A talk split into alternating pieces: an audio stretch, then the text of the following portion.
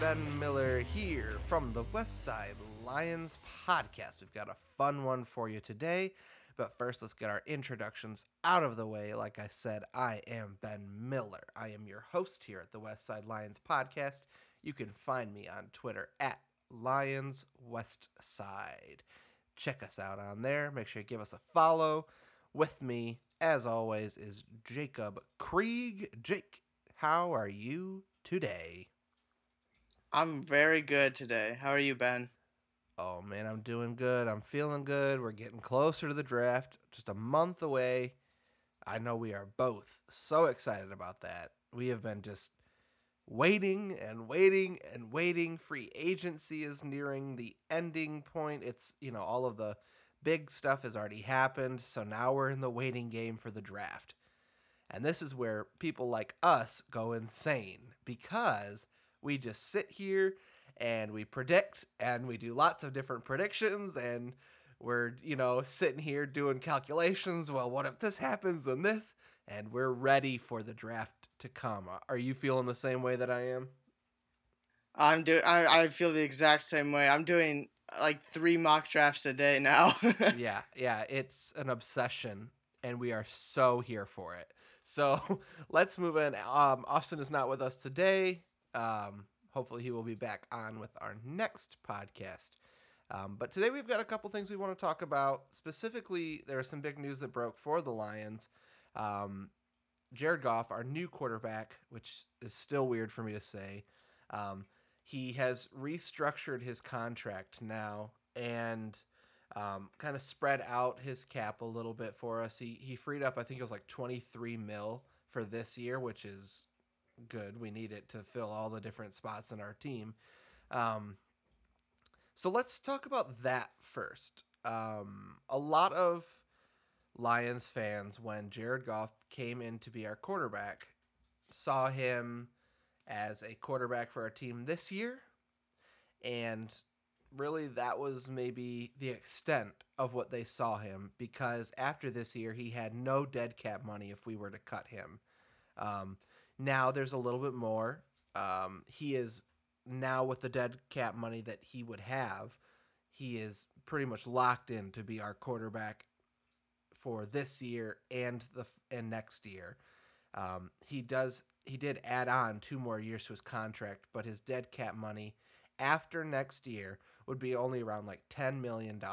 And that's not a huge cap hit at all. So it, eh, realistically, we could still move on from him after two years if that is needed. Um, but what were your first thoughts when you saw this restructuring of Jared Goff? I was I was honestly very happy and it made me think, okay, okay, he wants to be a team player and he has something to prove. Um, he said it himself that he's here to win. And even though we might not win this year, which is very likely that we don't, the following year, I think we have a good rebuild going that we could have success soon. And Jared Goff wants that because he was always looked at as the, oh, he's the average quarterback in LA. But he has the talent to be better than that, and I think he really wants to show that in Detroit. Yeah, I think that would be really cool uh, to see from him is that high level of play, and and if we can get that for what he restructured for, and and he shows that, and he can continue to be our starter, you know, it's a pretty good deal for us at that point with his restructure. Um, I know we've talked about it a little bit before. Are you were you in the mindset of getting some young guy this year or next year, um, having him sit behind Jared Goff and and then cutting Jared Goff once he's ready to go, or or what's your mindset of what the future of this quarterback position looks like? Um, it de- it de- honestly depends on the player. Like if it's um, the few players I'd give an exception to would be the top four quarterbacks in this draft um, uh, Trevor Lawrence, Justin Fields, Zach Wilson, and Trey Lance. But uh, we don't really need to do that because I think we really need to give Jared Goff a chance. And by putting someone behind him, I think it's just preparing him to get cut, and we need to show him that we trust him, so he can play well. Okay. Um so because I'm going to play devil's advocate here, let's just assume that the level of play from Jared Goff does not improve from what it was this past year with the Rams, which was not good. If we're going to be honest, it was not good. They had his backup as the starter for some of those games last year. Um, if that does not improve, how do you assume that we fix the quarterback position, whether it's you know next year or wherever? How how would we go about that? Do you think? Um, maybe trading for a late round, um, like maybe a fourth, fifth, sixth rounder, or trading for just cap space, basically. Well, I mean, like where where do we get our next quarterback then, though? Because from what reports have said, next year's quarterback draft is very bad. Um, I would not say that. I think there's some talent that needs to be proved. mm-hmm. I think I like a lot of the names heading into the draft, but of course they have one more season to play. Yeah. But I I think that if Jared Goff does not play well at all, like he did this season, that we head to the draft and put and use one of our Rams picks for the quarterbacks because a quarterback will fall to us if the because the Rams we let's assume the Rams make the playoffs, um, and that one of those players falls to us. Um, a quarterback falls to us at, in the pick twenties or thirties. We, one of them will fall to us. Like um, I'm right now. There's Sam Howell from North Carolina. There's Spencer Rattler from Oklahoma. Jayden Daniels from Arizona State. I could see Jayden Daniels falling to us in the pick in the twenties, and I wouldn't mind that because he's played very well at Arizona State. See, the only issue I have with that is assuming that a top quarterback in a draft class falls to the 20s or wherever the Lions are drafting at that point. Um, and I guess that's kind of like a good segue into um, this section is um, because of that situation that they're not sure what the quarterback position looks like in the future. They want to have a draft pick super early, like top three draft pick is what they're wanting. So a lot of these fans are wanting the Lions to, or assuming the Lions will be just like an 0 and 16 or, or 17 game this year team. Um, but I don't see that happening. I don't see them getting a top three. I honestly, with a top five draft pick, I highly doubt that. And that's usually where if you've got top quarterback prospects, that's where those quarterbacks are going is within the top five picks. Um, so what I mean, what do you say for fans that are sitting here and wanting the team to tank for that position? Um, I'd say wait till like the midpoint to decide what what's happening. We should give Goff eight games. Okay. Um, if Goff does horrible, then in the first like eight games, and yeah, let's and we have one win, then yeah, let's end the season there, and we let's get a quarterback. If there if there's a, a top tier quarterback, that's Okay. go that's at the top of the list. So if that happens, and, and just assuming Goff does not play well, you know, I'm playing devil's advocate here. If he does not play well, um, I'm assuming we probably won't go over 500 for the season. So you know, we're sitting bottom half of the league probably, and I mean we have draft capital that we received from the Rams that we could probably move up and get a quarterback if that's something that we were wanting to do. Or, I mean, we see it all the time. Quarterbacks especially this offseason, we see it a ton. Quarterbacks being traded left and right. You know, Russell Wilson had, had um, talks about him possibly getting traded, but it's not looking like that's going to happen anymore. Deshaun Watson wants to get traded. I mean, Matthew Stafford. I mean, it just happens that most likely we might be able to find a quarterback somewhere with the draft capital that we have instead of trying to tank. And then we also have the positive of, you know, we can prove that we're building something here. We're not a bad organization. We are building towards a future winner. If we finish our season 500, or, you know, or eight or you know, whatever, you know, if we're improving, that's something that the that our players are going to keep buying into. We're not going to lose our players' interest. We're not going to have free agents not want to come here. I think that's going to do more good for us if if we're not tanking then it would do bad for us by not getting a top quarterback in the draft who might or might not work out for us. Um, so this kind of leads me to my next question of where do you see us? I mean, I should let me rephrase it. Do you believe overall this team will be better or worse than last year? And let's do this from a talent perspective and then also from a win-loss perspective. So start start with your talent. Um, talent wise, I think we're gonna be worse. I mean, it, the talent literally shows it. But I think a lot of players that didn't get all the time they needed last season will improve. Like D'Andre Swift, I definitely see him being a thousand yard um rusher this season, mm-hmm. and Tyrell Williams, who basically didn't play last year because of his injury. I could see him being an 800, 900, or even a thousand yard receiver because of where he's on the team.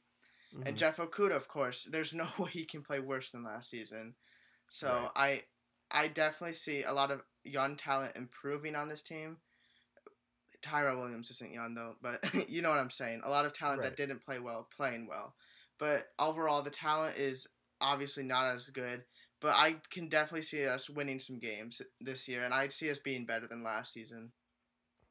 So there's a an image that's floating around Twitter, and I don't remember where it is, or it's some kind of graphic that some sportscaster put out there or whatever.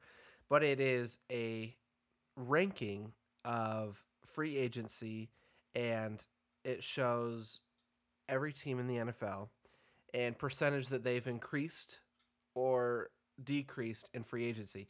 And Lions are the lowest team on that, and most um, I can't even think right now. They are the worst um, team coming after free agency. So they've done, you know, they've regressed the most through free agency period. And I think that's, you know, extremely easy to see. You know, you lose Matthew Stafford right there. I mean, that's a huge hit right there. Then Kenny Golladay, Marvin Jones, I mean, you're losing all of those pieces. That's they're big pieces. I mean, even players like Jarrad Davis, you know, it while it's not he wasn't a, an amazing player, he he was still a, a, starter sometimes, and we didn't really have much to fill that gap. So, um, I agree. Talent wise, I think we are significantly worse. However, I also believe that we also need to take into account coaching changes and scheme changes. While I believe that the defense might not have been significantly improved through talent, I think they will be significantly better due to scheme and coaches. Um, the impact that coach can have on a player's ability and progression is huge. And you can't downplay that at all.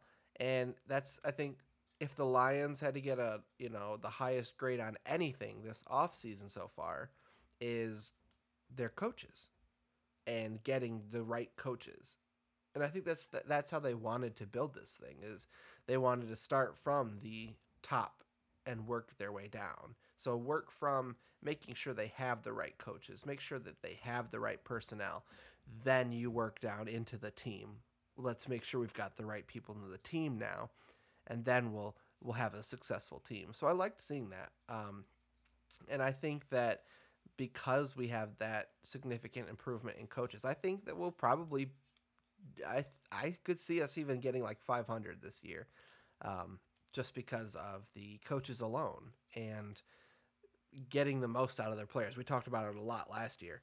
Is when you have a good coach, you know they'll get the most out of their players, and we didn't see that before, but I think we will this year because um, we got some good coaches. So I I think you know I'm right there with you. I think that personnel wise and talent wise, I think we probably are a little worse off, and you know that's expected. We're rebuilding, but I think with production, I think we're going to be um, quite quite a ways ahead of where we were last year. Um, and so now I want to move on just real quick to go over some of those free agency acquisitions. Um, I'll just throw it over to you so you can kind of um, real quick just kind of go over some of the players that we've got um, this free agency and off off uh, off season portion. All right, so starting off with offense, we got quarterback Jared Goff through the Matthew Stafford trade, of course. We signed quarterback Tim Boyle to a one-year, $2.5 million contract. He was Green Bay's former um, third-string quarterback. Um, we signed former backup um, Green Bay Packers running back Jamaal Williams to a two-year deal worth up to $7.5 million. We signed wide receiver Breshad Perriman from New York uh, with a one year, $3 million contract. We signed Tyrell Williams to a one year, $4.7 million contract. He formerly played for Las Vegas. We also signed uh, the New Orleans Saints backup tight end Josh Hill, which the contract has not been announced yet, but I'm assuming it's going to be a low one one year deal. Um, he had a connection with, of course, our head coach Dan Campbell because he was the tight ends coach at New Orleans. Um, and heading over to the defense, we signed defensive end Charles Harris, former first round pick. And we re signed Romeo Okwara to a three year, $39 million contract. Uh, we're thankful for that. yes. We acquired Michael Brockers through a trade from LA Rams. We traded the LA Rams a 2023 seventh round pick for Michael Michael Brockers, which steal. is what a steal exactly and we also signed a new contract with him, three year, twenty four million dollars, eleven million guaranteed. That's eight million a year for Michael Brockers. That's a great sign, trade and sign. And that and we, that deal is also really easy to get out of after the second year. Um, I was looking at that contract as well, and that's another one that he he's on there for three years. However, if need be, it's pretty easy to get out of after two years. Yep.